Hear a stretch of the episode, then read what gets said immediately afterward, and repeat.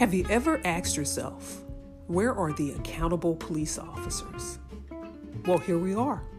We started this podcast with the Ethical Society of Police, and we're here to bring you perspectives that are unique, that are geared towards honesty and transparency with law enforcement. Our lineup of guests will be current, former, and retired police officers and civilians.